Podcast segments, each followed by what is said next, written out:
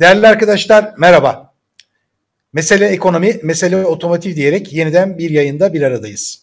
Sizinle otomotiv sektörüne dair, otomotiv alım gücümüze dair yeni yeni konuları konuşmaya devam edeceğiz. Arkadaşlarımız sitemizde sizinle otomotiv üzerine bir anket düzenlemişler. Bu anketin sonuçlarını isterseniz ilk önce bakalım. Bu ankette neler var? Ee, arkadaşlarımız sormuş size. Otomobil fiyatları bir gün düşerse bunun nedeni sizce hangisi olur? Yorumlarınızı bekliyoruz demişiz. Sizden gelen yanıtlar şu şekilde. Dolar değer kaybedince denmiş %16. Çip krizi bitince %8. ÖTV indirilince %26 ki bu konuyu detaylı bir şekilde işleyeceğiz. Otomobil fiyatları düşmez denmiş %50. Demek ki böyle bir e, algı oluşmuş otomobil fiyatlarının hiçbir şekilde düşmeyeceği konusunda. Otomobil fiyatları düşer arkadaşlar. Düşmez diye bir şey yok. Ama ne düşer? Öncelikle ona bakmak lazım. Tabii ki e, kur düşünce kurdan kastettiğimiz aslında dolar değil euro. Otomotiv sektörünü ilgilendiren de euro kurudur normalde.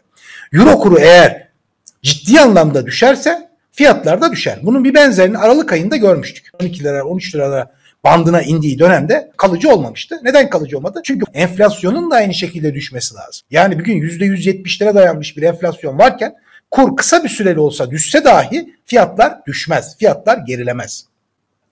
Çip krizi bitince fiyatlar düşer mi peki? Kısmen düşer. Nasıl düşer? Bir kere e, satıcının, satış kanadının o fiyatı indirmeme, belli bir stabilitede tutma güdüsü, iç güdüsü kırılır. Ne yapar? Bu sefer bayi %5'e kadar olan karını sizinle paylaşır. İndirim yapabilir, kampanya düzenleyebilir. Bu da tabii fiyatlar üzerinde az da olsa bir etki yaratır mı? Mutlaka ki yaratır. Çünkü çip krizi artık bundan sonra bitse dahi emtia fiyatları düşmediği sürece fiyatlar geriye gitmez. Emtia fiyatlarından kastettiğimiz çeliğinden magnezyumuna, silisyumundan toryumuna, lityumuna kadar aklınıza gelen tüm madenler ve navlun kısmı uzak Asya'dan geliyor. Çin başta olmak üzere uzak Asya, Güney Asya, Güneybatı Asya'dan gelen ürünlerden kaynaklanıyorlar. Bunu bu şekilde düşündüğümüz zaman eğer bunların fiyatı düşmüyorsa araçların fiyatı da düşmez. Üstüne üstlük Avrupa'da da bir gün %7'ler, 8'ler, 10'lar seviyesinde enflasyon var. Bu da araç fiyatları üzerinde baskı yaratıyor. Bu baskı neyle geliyor bize? Vergiyle geliyor arkadaşlar. Bir kere kurla geliyor. Öncelikle aldığınız aracı 1000 liralık aracı ya da 1000 euroluk araç bize 17 bin TL olarak geliyor. Yani 1000 euro olarak gelmiyor haliyle. Üzerine biz bunun KDV şey ödüyoruz. ÖTV ödüyoruz. Yetmiyor. ÖTV'nin de KDV'sini ödüyoruz. Şimdi bununla ilgili özellikle ÖTV ile ilgili çok sorulan bir soru. ÖTV azaltılsa ne olur? Fiyatlar etkisi olur mu? Olur arkadaşlar. Size birkaç tane basit örnek vereceğiz ama bir taraftan da şunun altını çizeceğiz.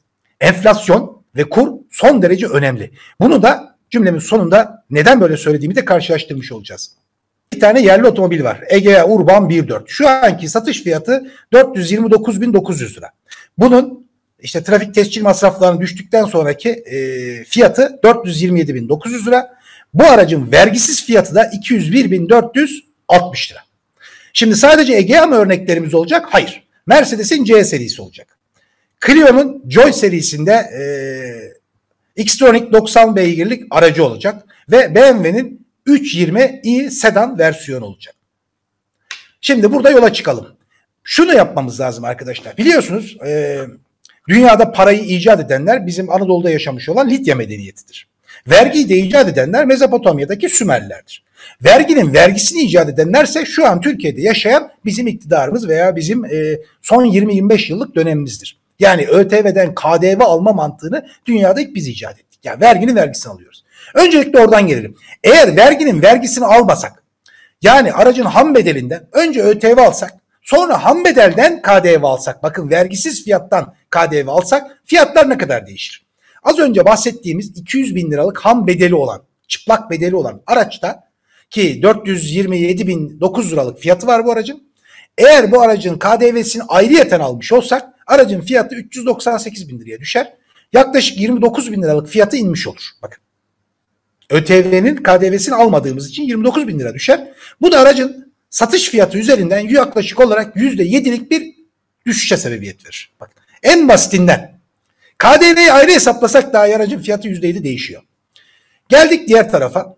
Peki KDV, ÖTV'yi yarıya indirsek yani %80 değil de %40'a indirsek. Ha bu arada neden %80 diyorum arkadaşlar? Şu anda piyasada satılan her 100 otomobilin 83 tanesi %80'lik ÖTV diliminden satılıyor. Bu son derece önemli. %7'si de %70'lik ÖTV diliminden ödeniyor. 45'lik, 50'lik ve 60'lık dilimde bir tane bile araç yok şu anda. Bakın böyle bir ÖTV dilimi var. Yalnız bu ÖTV diliminde hiçbir araç kalmadı. 60'lık dilim hatırlarsanız Ocak ayının ortasında icat edilip gelmişti. İlk kez o zaman uygulanmıştı. Üzerinden 6 ay geçmeden maalesef aramızdan ayrıldı rahmetli. Şimdi %40 ÖTV e, olarak uygulasak yani %50 ÖTV indirmiş olsaydı ne olurdu? Aracın fiyatı üzerindeki indirim oranı yaklaşık 95 bin lira olurdu bu araç için. Toplamda %22. Ha bu arada altta verdiğim yüzdeler var ya arkadaşlar bu bütün araçlar için geçerli. %80 dilimdeki tüm araçlar için geçerlidir.